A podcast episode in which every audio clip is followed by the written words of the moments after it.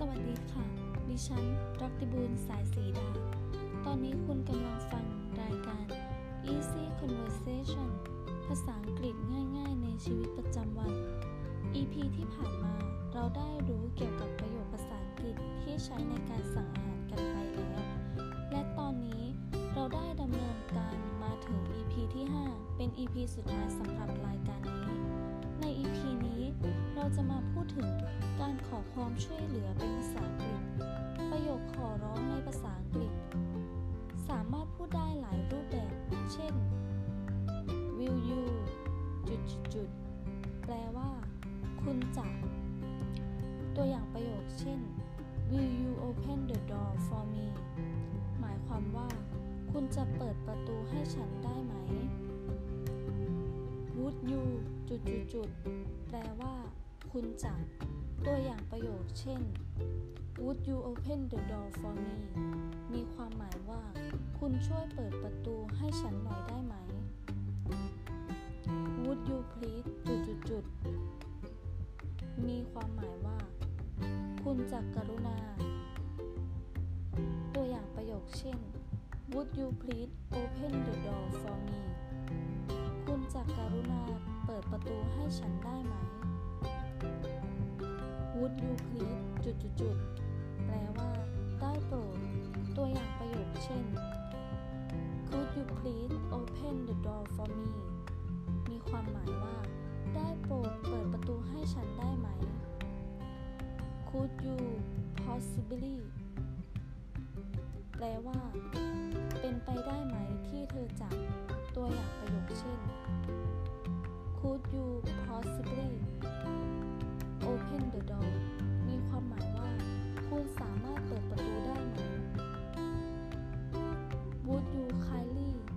จุด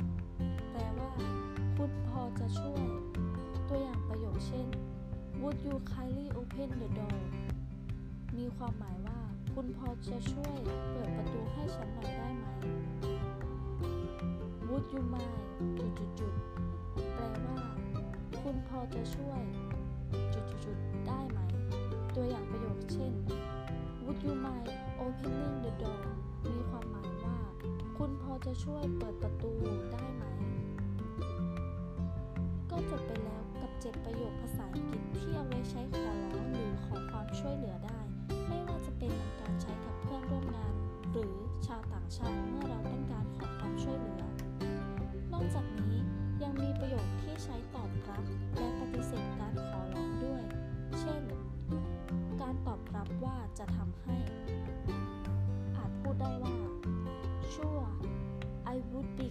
glad to จุดจุดจุดแปลว่าได้สิฉันยินดีที่จะจุดจุดจุด sure just a moment แปลว่า ได้สิแป๊บหนึ่งนะ no problem แปลว่า ไม่เป็นไรเลย of course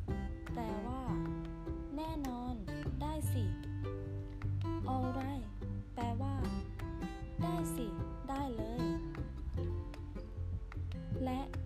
เสธคำขอร้องอย่างสุภาพ อาจพูดได้ว่า I'm sorry I cannot มีความหมายว่า ขอโทษนะ ฉันคงทำไม่ได้ sorry to say that มีความหมายว่า เสียใจจังที่ต้องบอกว่า